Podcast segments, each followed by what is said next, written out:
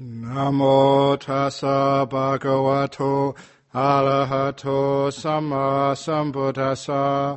Namo tassa bhagavato arahato samma sambuddhassa.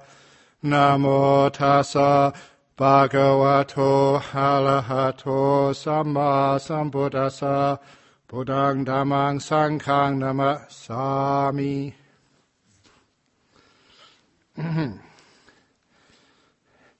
It's really unfair being the abbot.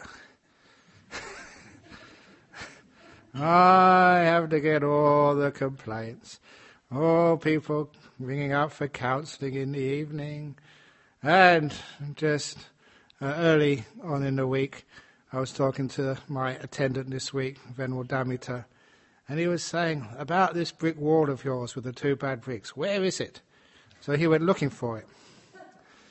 And the last time I went looking for it, because it's a true story, but I forgot where those bricks were because once it's not a problem anymore, you know, you actually, it just goes outside of your consciousness, life goes on, you forget about it, but because it became a popular story, I went looking for it, and I, it has to be in the ablution block somewhere. I think I found them.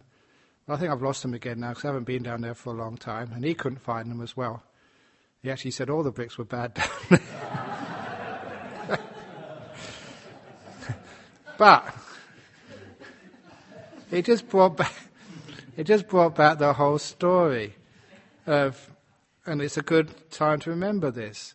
Whenever there are complaints, whenever things aren't going right, Whenever we just look at other people or look at ourselves or look at our meditation, just it's a beautiful story because it was the first time it really made it very clear to me this fault finding mind, just how it not only destroys the harmony and the peace in this monastery and in Jhana Grove, wherever else one is living, it also is fundamentally blocks the practice meditation so you just do not get into deep and happy states.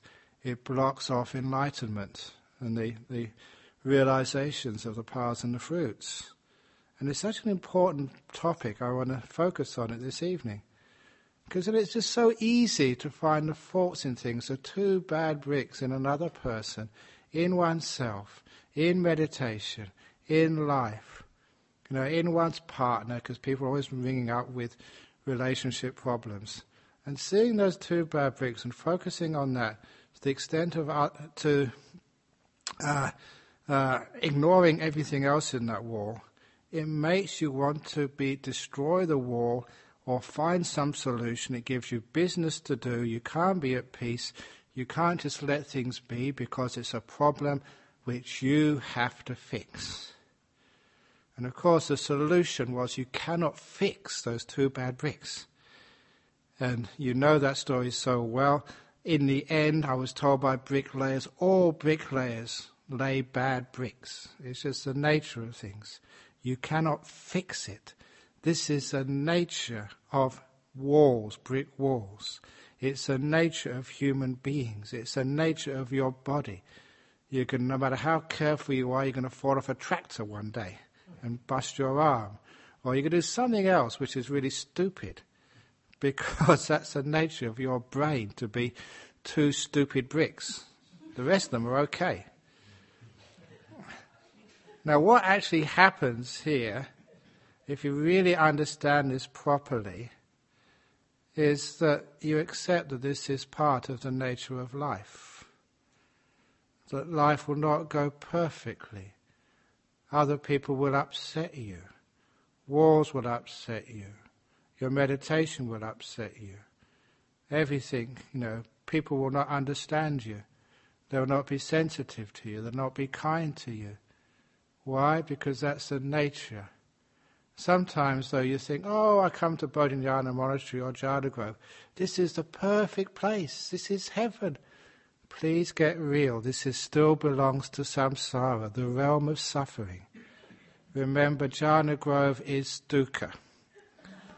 And Bodhinyana Monastery is dukkha. Your heart is dukkha.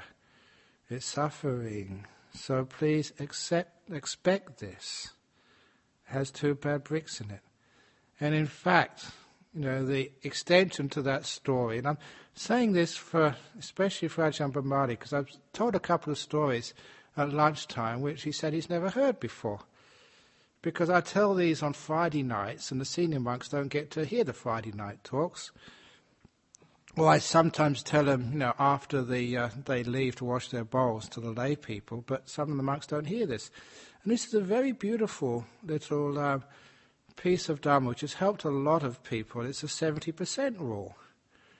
The 70% rule is that when I was a school teacher and I had to set an examination, I didn't know what to do, so I asked some advice, and senior teachers said, set it so it is not too difficult, not too easy aim for the average score of 70%. Because if everybody gets you know, 30, 40%, they will lose their motivation, they will think they can't do this subject, they will give up. But if everyone gets 100% or 95%, then it's too easy, and what's the point of having the exam, of testing people on what they really know? Aim for 70%, which means that everybody will be motivated, 7 out of 10, that's pretty good so they think they can do it. And number two, the 30% where they make mistakes, that is where you, as their teacher, can understand where they are weak and you can address those weaknesses in your next couple of lessons. The test is to motivate them, but also find out what they didn't understand so they could learn and grow. And I always like to use that for this monastery. This is a 70% monastery. If it was 100% good, you learn absolutely nothing. If it was 20, 30%, you'd be out of here in a shot. So it is the same with the food, it's 70%. If it's too delicious, it's just too much. Well, if it's, if it's too perfect, you never learn anything. Actually, the problem here is just too much. But it's only 70% too much. so it's okay, it's good enough. and it's the same with the teachings, they're 70%, they're not 100%. The same with all the people here. Me, I'm 70% teacher. And uh, the store monk from Arani Vihari, he's only 70% good as a store monk. He's not 100%. That's where he learns. Dania, she's 70% good caretaker. 30% she's hopeless. which is perfect. and each one of you are the same. As disciples, Venerable Damita, I'll give you a score for looking after me the last week 70%. There's a few things you could learn. so, understanding this, you can see that we're accepting those two bad bricks as having a purpose. We're not just focusing on them and finding fault.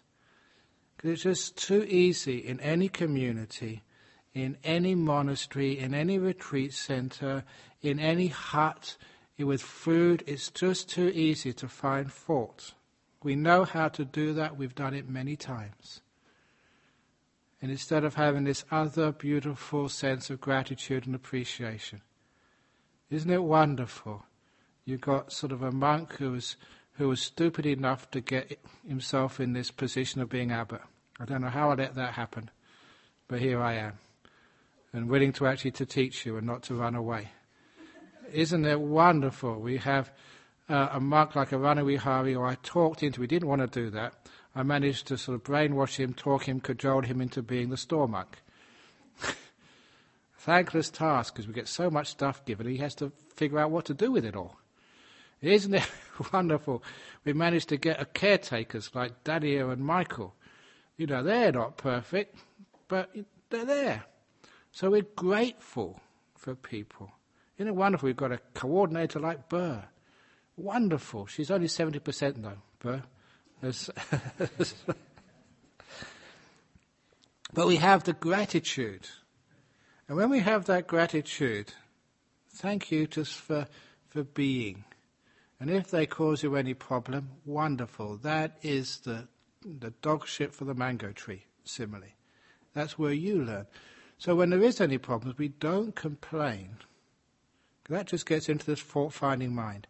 Instead, we learn from it. It's meant to be, this is how life truly is. And once you have that 70% rule, once we understand the two bad bricks simile, we realize we tend to appreciate things rather than have a fault finding mind. And when we have the appreciating uh, of our life, we don't even look at the monastery and think of the faults, which means when we can do that externally, we can start to look at ourselves without seeing all the faults.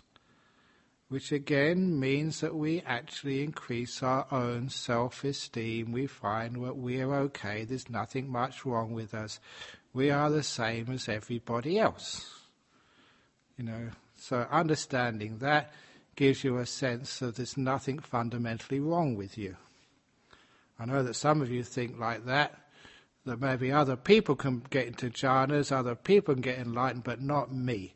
There's something fundamentally missing in my brain or in my mind, and no way that I'm going to get enlightened in this lifetime. No, never think like that. That's just a fault finding mind. And that fault finding mind, that just inclines towards the negative. And once you start cultivating that in any area of your life, finding fault with things, you'll find that that will also go into your meditation practice. You're sitting there and you find fault with the body. The legs are not in the correct position. This aches. My body aches. It's too hot. It's too cold. It's too windy. This is one of the great tales of the Buddha, which is in the suttas. You know the monk thinks it's too cold, it's too hot, it's too early, it's too late, it's too light, it's too dark. He never meditates. He always have something to find fault with. And what usually happens then, oh, I'll just, I'll just do some little work on my heart first of all, get that out of the way, get my heart perfect, and then I'll meditate. And of course, you know what happens then. You never get things perfect. So most people, they're just building their monasteries continually, and they never have time to meditate. And this is one of the problems, and I've seen this in monastic life, always doing things and never stopping. Because There's always things to fix up and do. So if you incline towards fault finding, you will always find business to be done, and you will never have any peace at all. But okay that one can try and do a bit more meditation. Here we've got a beautiful monastery. Jhana Grove is immaculate. The very fact we have these facilities there, it's fair enough to say we don't have places like this probably in many other places in the world. This is really quite unique. The fact we got this here, it's not perfect, but please feel so grateful we've got the place where we can meditate and be looked after. Amazing. Straight away, that gives you joy. You're inclining towards the beautiful, towards the joyful, towards the happiness. If you develop fault finding, you incline towards negativity. Negativity towards yourself, towards others, and you know what that feels like. I'm sure all of you have gone into those negative states of mind. I have to watch myself sometimes. I remember being in Indonesia last year I forget which town it was, but I got to the talk about an hour and a half early. And all these people were lining up. Sign a book, take a photograph. Sign a book, take a photograph. Sign a book, take a photograph. Now, after about 45 minutes of that, continually, you know, without a break, I think many of you will get really pissed off. Really fed up. What am I doing this for? This is not what I became a monk for. And I caught myself sort of getting fed up. And I caught that, and I, since I caught it, and it was good I caught it because I thought, no, I'm stuck here. I can't get out. I'm surrounded. There was no way to get out. You couldn't escape. So let's just make peace with it and actually enjoy it. And let's incline towards the positive. This is making so many people happy and increasing their faith in the Dharma. What a beautiful thing that is. And it was just reminded me again you have that choice to incline towards a fault finding or to incline towards a positive. You have that choice. No one is forcing you to be negative. It's just a bad habit which we sometimes bring in to life from outside. But here we change that habit. We change the habit to see something positive in it. And what happens then is that when you sit down, yeah, my body's not perfect, the cushion's a bit hard, the hut is a bit cold, but it's good enough. And you think, what a wonderful thing it is that I've got my own room, my own hut to meditate in. It's brilliant. I've got the time to do this. You know, I'm maybe not the best of health, but it's good enough. You know, at least I'm not sort of sick in a hospital with drips in my arm. And when you imagine that and you see the positive, it makes the aches and the pains and the difficulties in the body which cause restlessness, which stop kaya passaddhi, the tranquility of the body, it dispenses with those things.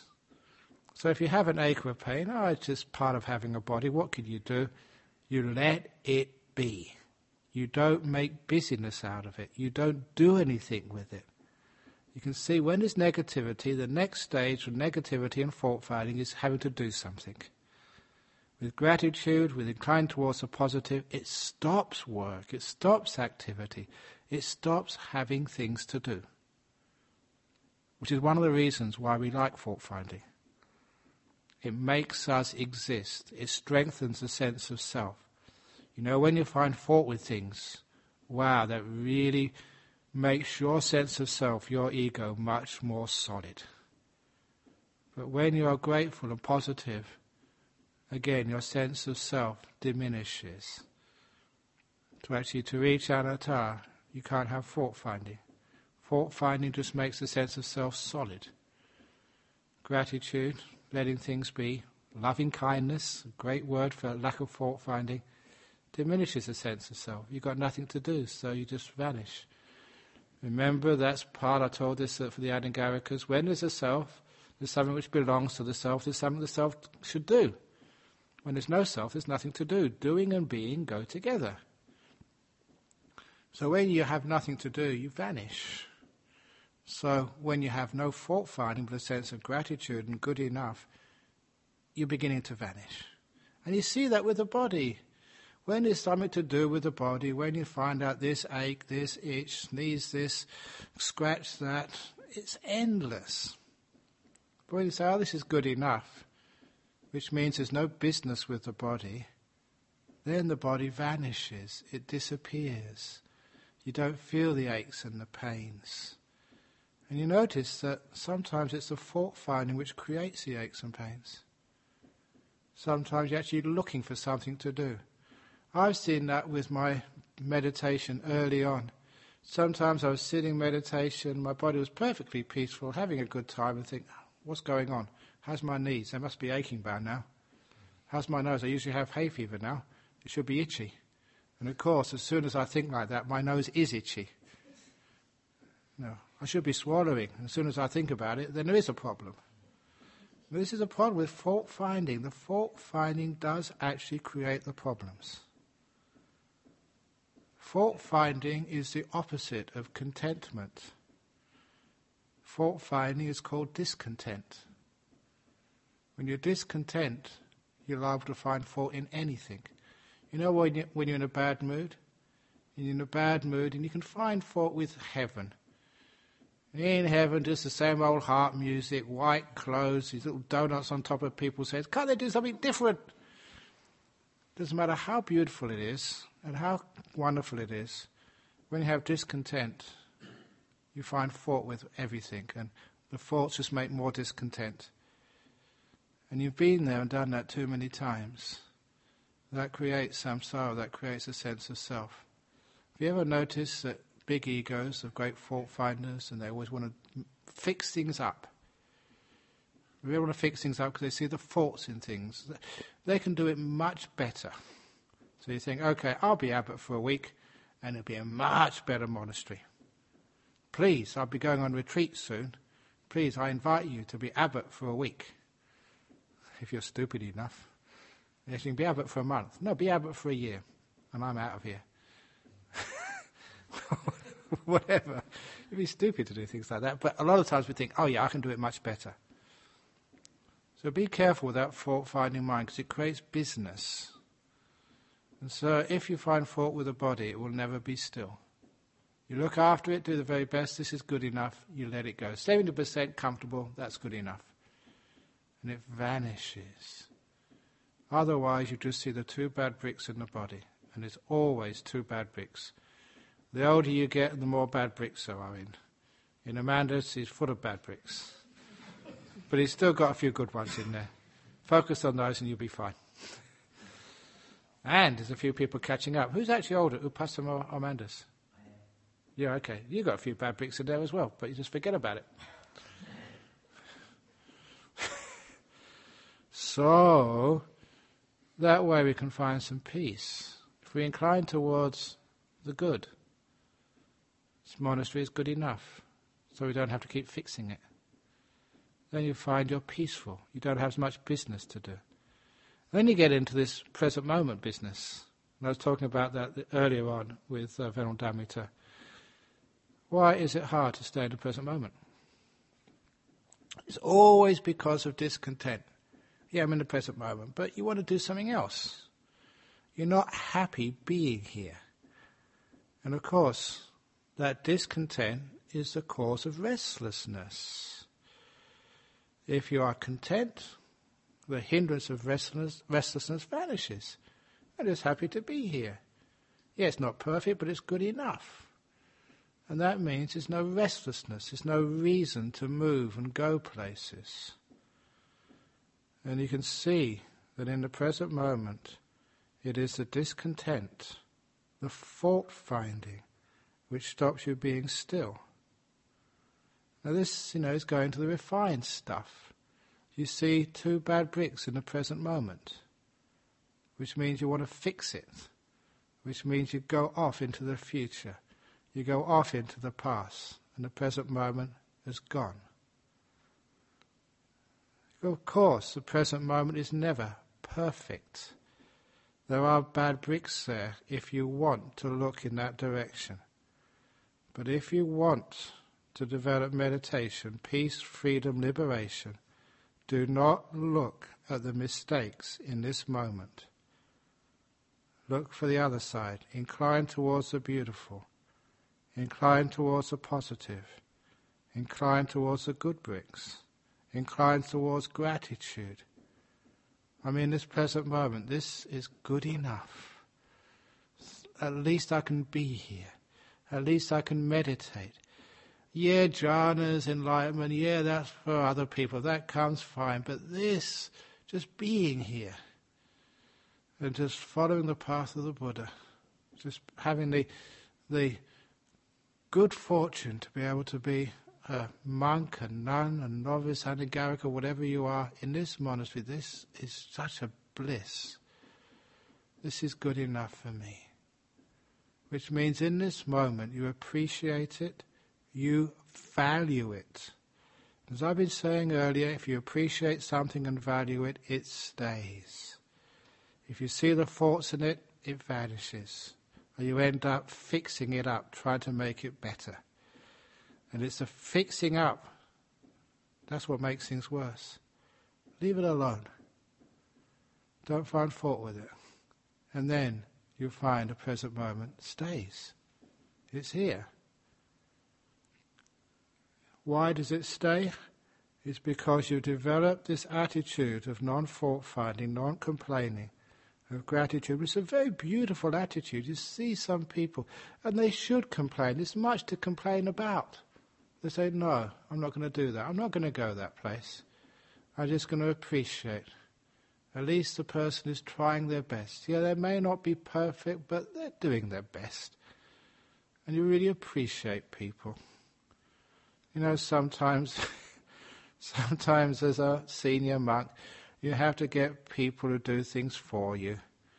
And sometimes, you know, it's, for those of you, I'm sure Ajahn Api and Ajahn Brahmana, when you've been head monk there, you just, uh, shaking your head sometimes. You know, even like buttering my own bread. I can't do that in the morning now. Amanda's does it for me. You don't do a bad job, Amanda's, but if I was fault finding, I can say this, that, that. They make me a cup of tea with condensed milk, but it's not the right type of condensed milk. Ah. they didn't leave the tea long enough. Ah. Because, you know, I, my breakfast, you know, it comes up. I don't choose it. You guys all choose your breakfast. You can find exactly what you want. You know, maybe you don't want it this t- today, when it's another thing the next day. I get the same every day, whether I like it or not. you know, it's true. Sometimes I walk past a breakfast, like, oh, I really fancy some of that today. But I just get the porridge again.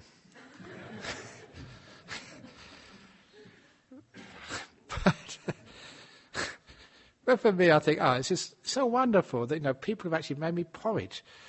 I remember when I was a young monk in Pong, porridge? We never get porridge. The very thought of porridge would not make you salivate. so I think gratitude, I'm very grateful to have some porridge in the morning. So you could fault find so easily because you don't get what you want. But nevertheless, it's good enough. So I developed that positive attitude you know, throughout my whole day. So when people call me up and just marriage problems, you know, from overseas, you know, well, come on, I'm on retreat. I'm about to give a talk. What are you asking me those questions for? You know, it's so easy to get fault finding. Say, no, no, come on, let's see if, if you can help somebody. And if I develop that lack of fault finding throughout the day, no matter what I'm doing and all the work you have to do and all the extra stuff which is put on your plate. Because whenever there's a problem, you know, as they say, the buck stops here as far as the Buddhist society is concerned. I have to fix it all up. Other people come and go, presidents, but I'm the, the last resort. Not just here, but monasteries overseas, or you know, next week having to go to the Santi monastery to fix that up. Why? Why me? It's rains retreat. And sometimes you think like that and say, stop it. That's fault finding. That is what's going to wreck your meditation. Not going to Sydney next week. That's not going to wreck the meditation, but complaining and moaning about it, that will. And I know that so well, so I stop complaining. And I feel what a wonderful service this is. And you've heard me say before that when you reflect on the services which you're giving. Not the very fact you have to do it when you should be meditating. The very fact you can do these wonderful things for others. That is lack of fault finding. That is gratitude inclining towards the positive. Then when you sit down, it's very easy to stay in the present moment. You're just happy to be here because you're happy to take phone calls from crazy people overseas. You're happy to do anything which means you have piti sukha at the very beginning of your meditation. Just happy to be in this moment. You've heard me say that one of the reasons why people don't get the nimittas which lead to jhanas, they don't know how to develop piti sukha. Fault finding just destroys piti sukha. Not fault finding in the meditation as much as fault finding in your daily life.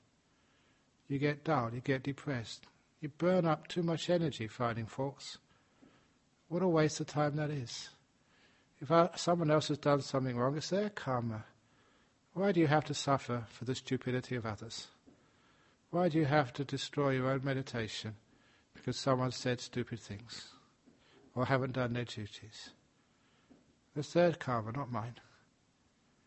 So you let that all go.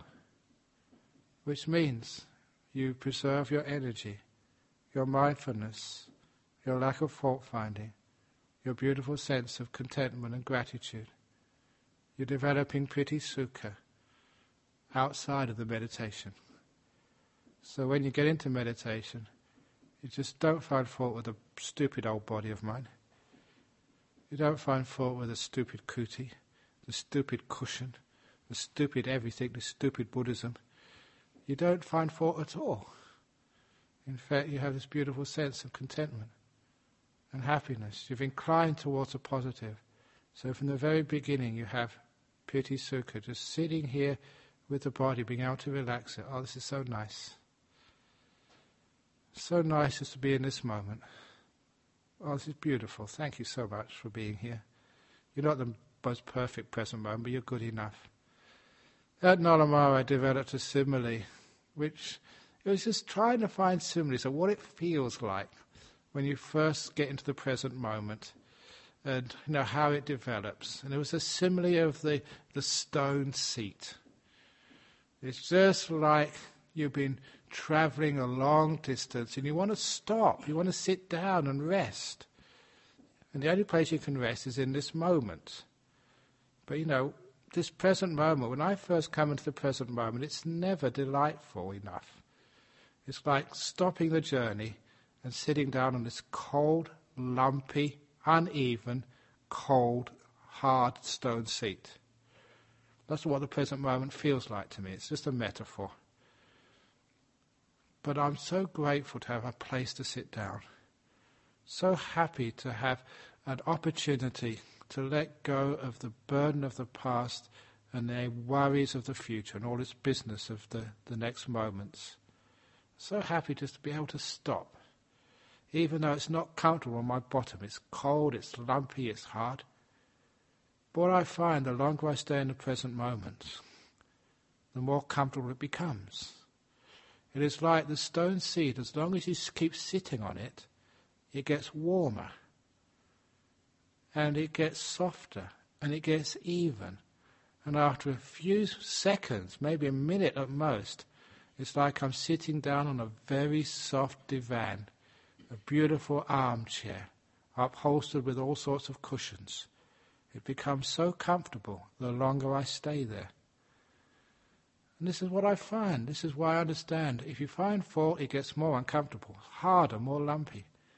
But if you Understand the sin of the two bad bricks and don't go into negativity, go into gratitude, inclining towards the positive, inclining towards the beautiful. The present moment becomes beautiful. It becomes lovely just to stay, sit here, just to be here and have no, nothing to do. And imagine how much work I've got to do. But I said, no, no, right now there's nothing to do. This is my rest time. This is my meditation time. All that other stuff, later on I'll pick it up, but not now wherever I've come from, whatever's happened, not now. I sit in this present moment, becomes really beautiful. I incline towards a delightful present, the piti sukha of just being here. And it's really comfortable.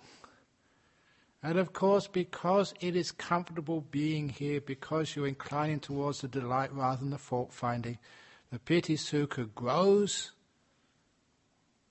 and all these thoughts don't come in. Again, the common question, Vandamita asked it to me tonight, and it's, it's a question I've heard so many times. The thoughts just come in from nowhere. They just come in by themselves. What should I do? Should I try and just let them be or get rid of them? What should I do? And the reason is because that they didn't come from nowhere. You open the door for them. What do I mean by opening the door to thoughts? That's opening the door of discontent. You had not enough piti sukha with this present moment. There's not enough delight. So what happens when you're discontent? You go and look for something to distract yourself. Some thought, some idea, some fantasy, some plan, some dream, anything. Rather than just be here. If you're really content with this moment, the doors through which thoughts come into your mind will all be closed. They just can't come in. Why? Because you've got too much piti sukha in this moment. But you have a bit of negativity, it's not good enough, doors are flung open. And all sorts of thoughts can come up. And you can get restless and just go thinking for hour after hour. So it's really important not to have fault finding and negativity. It stops the piti sukha arising. And you're watching the breath, the breath just comes eventually. But you know what happens in meditation? This is not good enough. I've been meditating for two hours and all I've got is a present moment. Should be at nimitta by now. Ajahn Brahm says, you know, you've got to get nimittas and it's only one month already gone. I'm getting nowhere. Ah! But please, as I've said so many times sitting in this seat, meditation is not about getting nimittas. It's not about jhanas. It's not about insight. It's about being peaceful. Putting the causes into place overcoming, abandoning, letting go of the hindrances. That's our job. Our job is to abandon hindrances, not to get jhanas. By which I mean set up the causes, overcome the obstacles, and all these nimittas, jhanas, insights, they come as a natural result of these things disappearing. But if you aim for the result, you never get anything. You aim for the causes, put those in places, then it happens. So, abandon restlessness. Just be happy to be here. Be content. No fault finding. And piti sukha just grows. This breath, when it comes in, is delightful from the very beginning. And because you've been inclining towards the beautiful, you recognize the beautiful. I was saying that when any piti sukha comes up in meditation, it's not to be investigated. It's not to be let go of. If any piti sukha comes up in meditation, as Ajahn Brahmali and the other Pali experts know, it is to not to be feared. It is to be developed, made much of, followed. So that's what we should do when piti sukha comes in, according to the words of the Buddha. He didn't say investigate it. He said, not by bang. I say witabang, bahudikata bang, bang.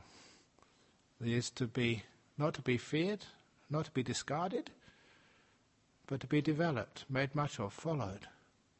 Brilliant teaching. Because often we do the opposite. Somehow or other we've been taught, brainwashed, that if you have fun in meditation, something must be getting wrong. You're going to get attached to it. Be careful, it's a big danger. Piti sukha, red light, ah. It's absolutely ridiculous because it's so clear, taught by the Buddha, this is what's supposed to happen. Don't find fault with the piti sukha. Crazy, isn't it? Why would you find fault with bliss? But people can find fault with anything. That's the trouble with fault finding. You can find fault with nibbana. Mahayana people do that. You should get nibbana. You should come back again to serve other people. That's really mega fault finding. I don't think you get more fault finding than that. I better be careful. People find fault with this teaching now. You know, slagging Mahayana, people will say. Well, that's not the point. Stop finding fault.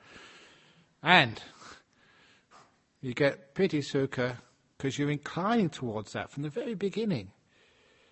Because you're not having a fault finding mind, a mind which inclines towards the beauty. It's a beautiful wall. Remember what that man said when he saw that? What a beautiful wall. I could only see the faults. Fault finding could not see the beauty in the wall I laid. The other guy could. And it taught me how to meditate. You look for the beauty. It's a beautiful wall. It's a beautiful meditation you're doing. Wonderful. See that beauty. Piti Sukha comes up from the very beginning. So when you get onto the breath, oh, it's beautiful, this breath. And because it's beautiful, you don't have any distractions. You're enjoying, satisfied, valuing this delightful breath, just coming in and going out all by itself, automatic. I don't know how it does it. I don't do it, it just does it by itself. You know, it's done it for 61 years and a bit more. My breath, amazing. Hasn't missed once yet, otherwise I wouldn't be here. Brilliant. I just sit here and just watch it. Comes in, goes out. It's just so delightful. Because I'm not looking at faults. I'm not thinking, oh, when's the nimittas going to come? It's about time nimittas come up, you know. Ajahn Brahm said, if you watch the beautiful breath, nimittas will come. Hasn't come up yet. Look, stop finding fault. Just enjoy the bliss of not fault finding, appreciation.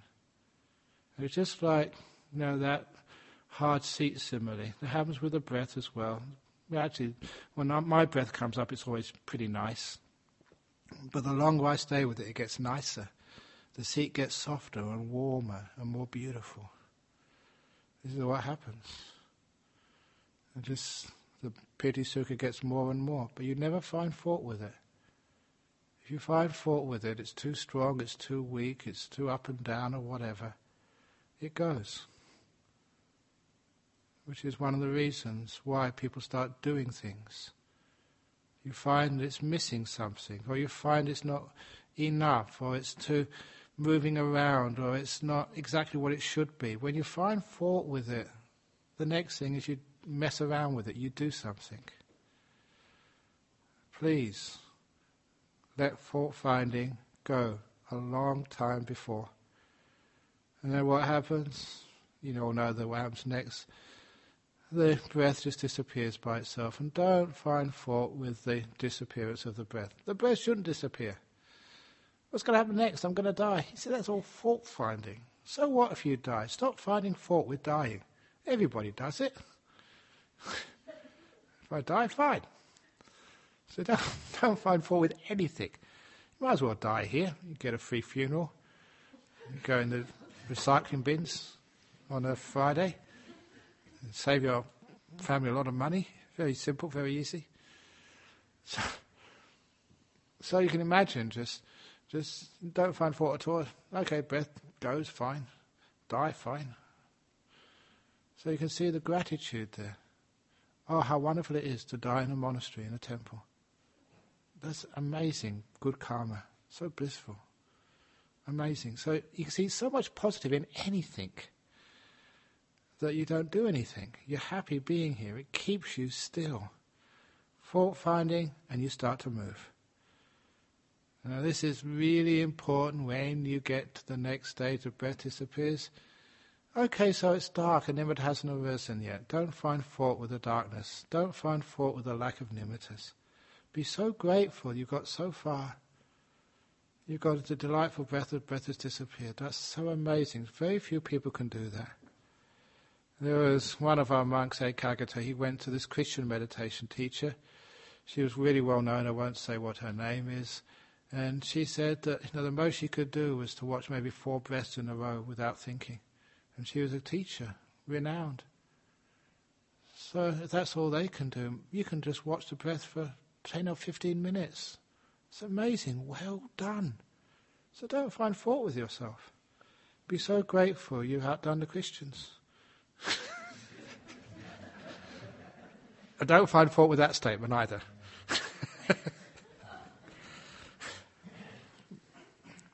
so it means you can be at peace with yourself. It's good enough. Don't find fault with the darkness which sometimes appears.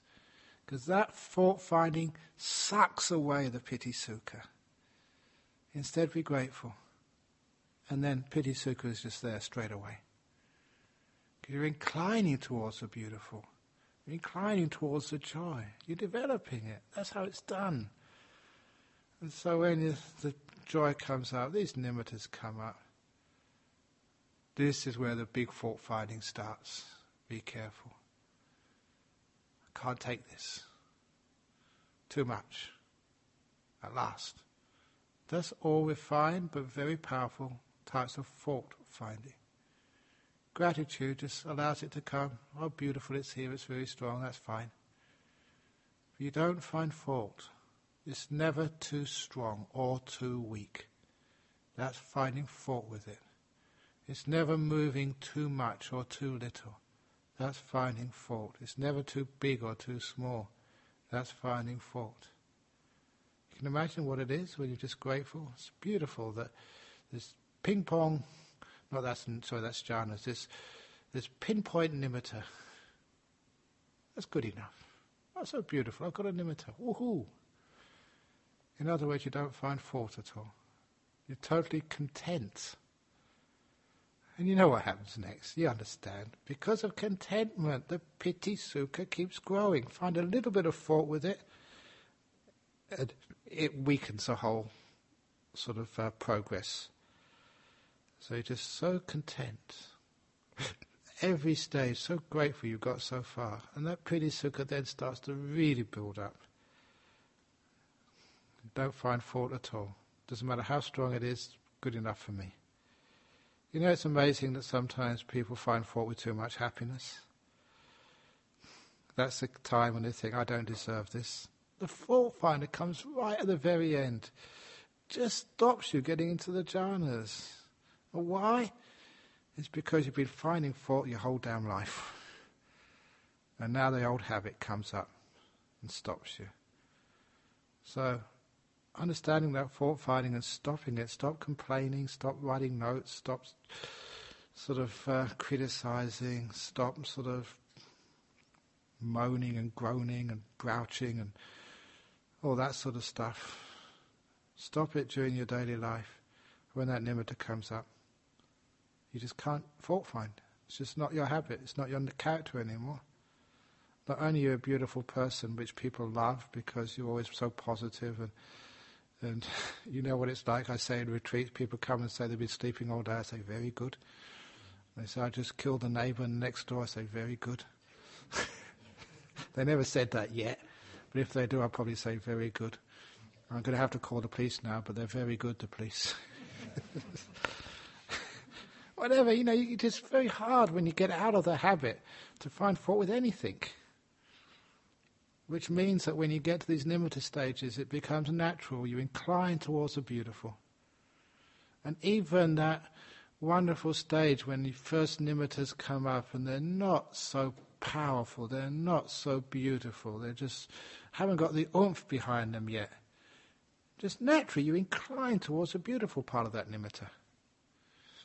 Where there's a story I love telling. Years and years and years ago, not that many years ago, but was I think one of the first times, that's right, the first time I went to England after being in Thailand for quite a few years. And I think uh, the monastery in Chithurst has started nowhere else. And Ajahn Sumedho took me up north on a Dharma teaching tour of the north and up to Scotland and stuff. And we're invited to go teach this weekend retreat in Doncaster. Now, for those of you who don't know England, Doncaster is in the industrial north, and at this time, I think Margaret Thatcher had just closed down all the coal mines.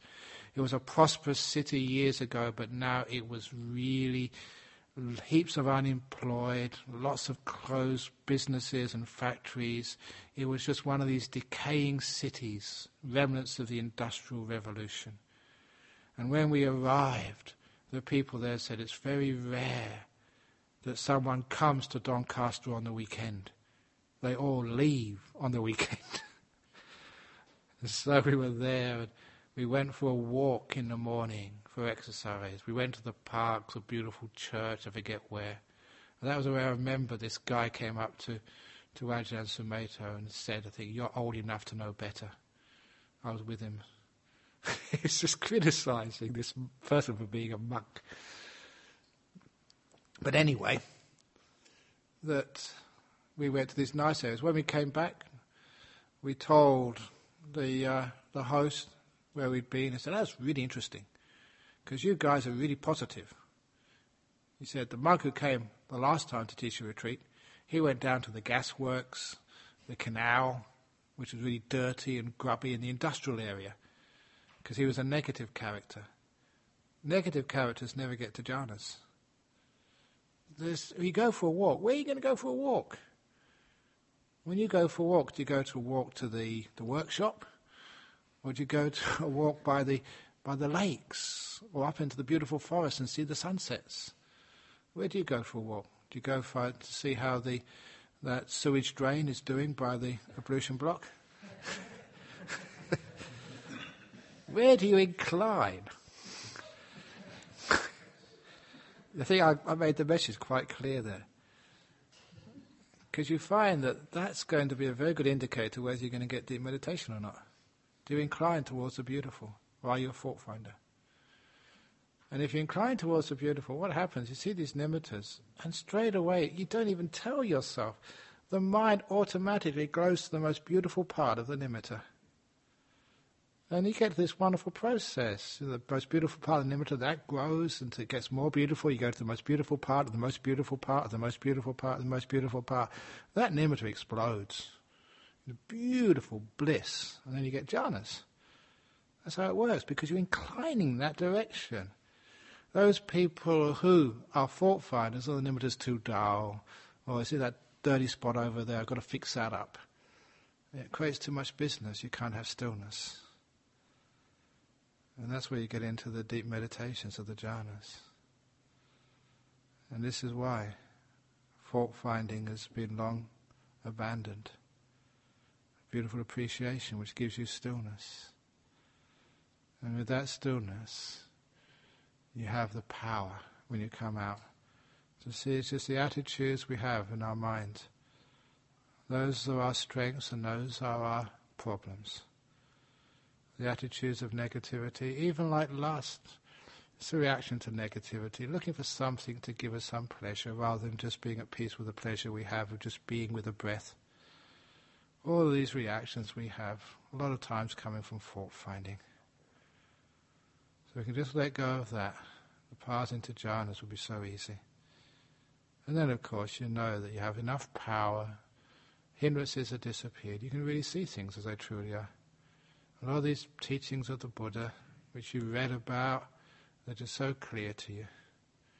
If you see them, you can get sort of insights, the real deep insights. So try not to be a fault finder. Try stopping it early. Not only does it give a much more harmonious community, it just takes away all of the problems which, you know, stop you enjoying this place and stop you enjoying the solitude and stop you enjoying the meditation. You have a much happier life. You have much deeper meditation. Who knows, you may even become enlightened. So fault finders are the problems. Restless, negativity, lack of self-esteem. Never really attain very much. Just go round and round and round, suffering. So that's the talk this evening. And please, don't find fault with it.